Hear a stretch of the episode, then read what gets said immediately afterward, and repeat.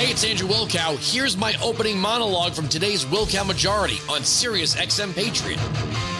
For how long have I been warning you about the wealth tax? It's been years.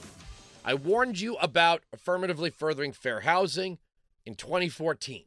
I've been warning you about the wealth tax for a long time. I've spoken to you about the Haig Simons tax.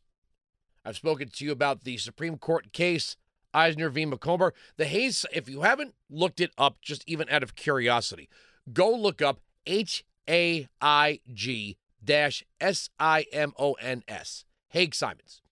These were two economists, I believe in the 1930s, that wrote papers that essentially designed the wealth tax.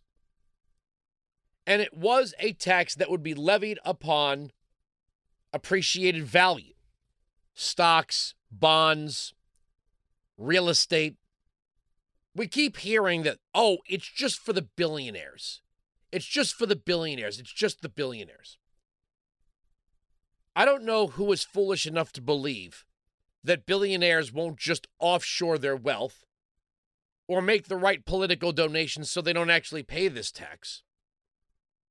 Or they won't be given government contracts to compensate for the tax that is paid essentially to satiate some level of populism.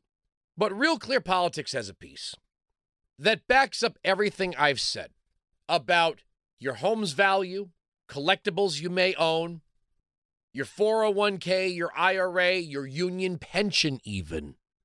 And that is once they realize one of two things either the billionaires are not going to stick around.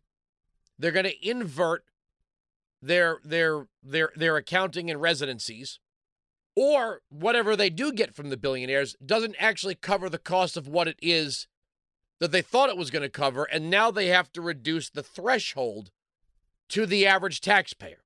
And of course they'd have to make it popular so it would have to be a 51 uh verse 49 type thing. Now, I am going to give you perfectly executed political analysis. Headline Would a wealth tax work? Facing a national debt of over $31 trillion, the Biden administration's fiscal year 2024 budget plan is looking for a gusher of new revenue in a wealth tax.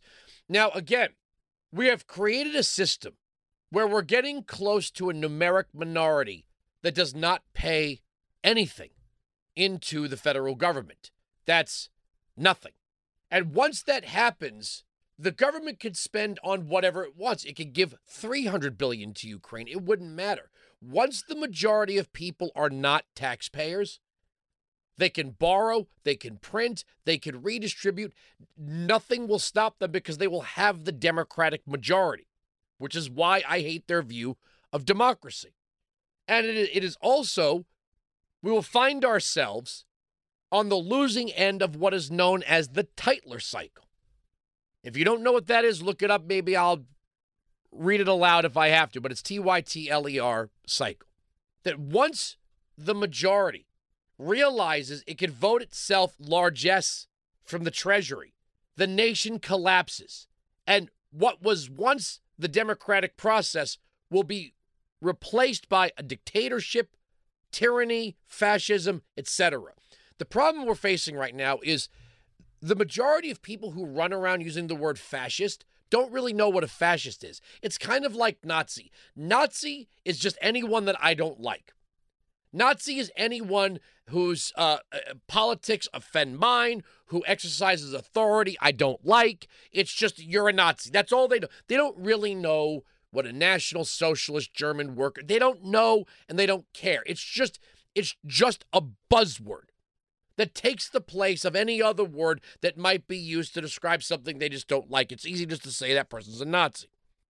So the budget is looking for a gusher of new revenue in a wealth tax of 25% on wealth exceeding $100 million.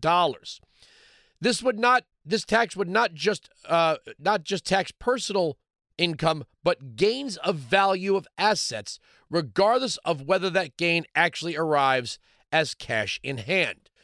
So, what that means is that anything that has allegedly appreciated in value according to the government, you would pay a tax on. Now, in 1920, again, Eisner v. Macomber settled this. The federal government cannot levy a wealth tax. But here's how the Haig Simons tax works it's I, which stands for income, equals C, or consumption, plus delta NW, which stands for change in net worth. So the way the Haig Simons tax works is let's say you have uh, somebody who has you know uh, 10,000 shares of of Amazon some real big you know big Wall Street person and the Amazon shares are through the roof and that person goes out and buys a big house and a fancy car and takes a vacation the Haig Simons tax assumes that your income right your income is an equation of your consumption plus the change in your net worth. So you believe you can consume more. You're treating the increase in your net worth as real dollars by making these purchases. So they consider that your income, even if you're really just kind of betting that you have not converted any of this. It's just you say to yourself, you know, I, and that's also how an IRA works. That's also how a 401k works. If you look at your 401k, go, wow, my 401k did really good this year. I guess we could take that vacation. The government would say, well, then that constitutes your uh, part of your income under the Haig Simons uh, income tax. That's what we're talking about here. The Biden administration's proposal is not exactly new. Senator Bernie Sanders and Senator Elizabeth Warren made wealth taxes part of their 2020 bids for the Democratic presidential nomination. Senator Ron Wyden, the current chair of the Senate Finance Committee and Joint Committee on Taxation, called for a wealth tax in 2021. Wyden's plan, the billionaire's income tax, would tax billionaires or anyone who earns 100 million in three consecutive years at 20%. The Biden administration's tax proposal is similar to Wyden's treating taxation of asset appreciation as a kind of prepayment on income tax. So here's here's a, a, a problem with this that that obviously is not concerned. Eh, the, the, the Democrats are not concerned with this. You could have a stock that is hot, right? Real hot, white hot, hot, hot, hot stock, right? And your thinking might be, well, you know, I've got this amount of money in the bank. I mean, look at the stock price. And the government would say, well, if you're going out and consuming based on this stock value, we're going to tax you on as if that was your income. So if you bought the stock at 30 bucks a share, it gets white hot, it's 130 bucks a share. Woo! But you haven't actually cashed in. See, you haven't actually cashed in. But they would treat that as if you cashed in and tax you on it. The fact that maybe 2 years later a direct competitor of the company you were invested in completely wiped out all your gains and now you're you're kind of screwed Maybe you bought a house that was too big or a car that was too fancy or took vacations that were too costly or whatever you did. The government is not going to rebate you for the losses. So they're taxing assumed value. And the danger in that is you could assume anything. Now, here's where here's where it gets dicey. It says the appeal of the wealth tax has some major liabilities. The first is the staggering difficulty of determining the appreciation of value. For instance, should asset appreciation be figured on its fair market value? Who determines that? Should it be on whatever the market price might be on a given day? Which day? The variations within these possibilities should make heads spin, which is one reason why Janet Yellen has expressed skepticism about the difficulties in levying a wealth tax. None of that even begins to deal with the question of what is due an asset owner if the asset actually loses value. Like I just said, therein lies the huge problem. The government is happy to tax you when you win, not so much a rebate when you lose. And you know what? If you started rebating people for losing, guess what? People are going to purposely invest in losing things because then you would get money. And this is where woke comes in.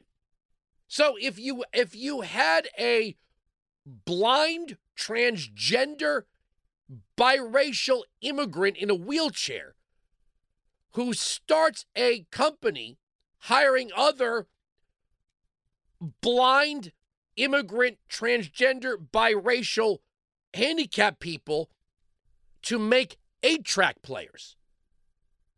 A dead technology. Now, there might be somewhat of a retro nostalgia market, but okay. And they can't raise investment capital. The government might say, well, because of, you know, ESG and DEI, we're encouraging the banks to lend money to this to this outfit.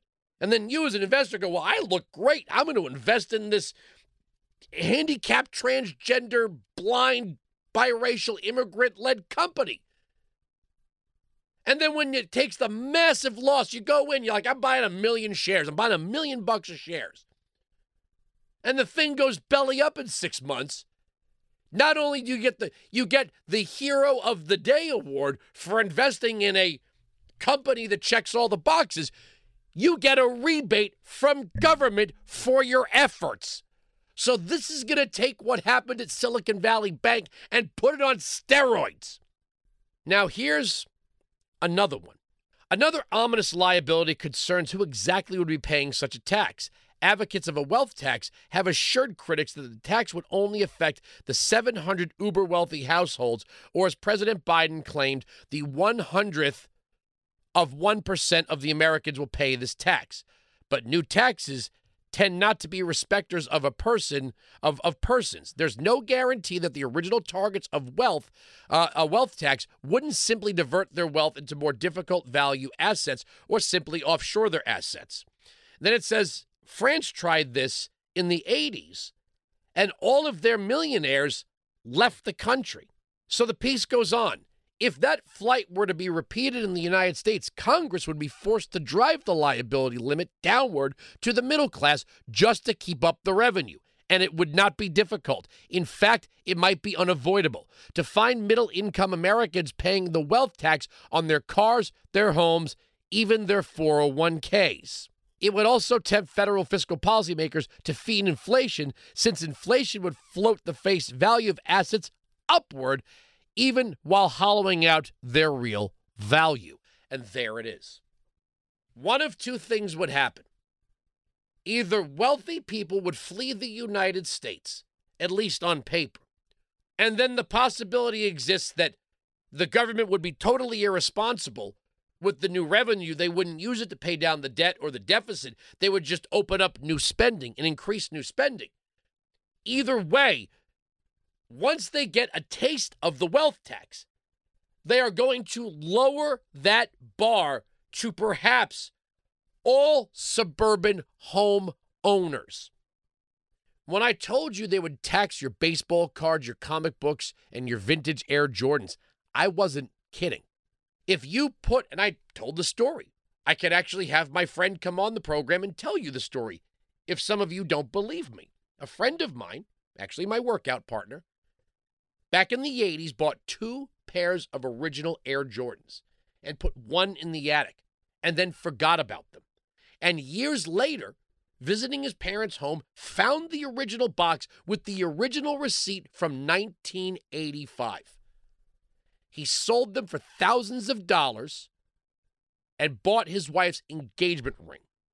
But by simply putting them on eBay, the government would be able to access the price of a pair of Air Jordans in 1985, see what they're allegedly going for now, and tax someone on the appreciation, even if they didn't sell them. Wines 695 Patriot 957 2874. We are right. They are wrong. That's the end of the story. The arguments on this radio program cannot be broken. Sirius XM Patriot. You can join me live on the Wilkow Majority Monday to Friday, noon to 3 East, 9 to noon West on Sirius XM Patriot, channel 125.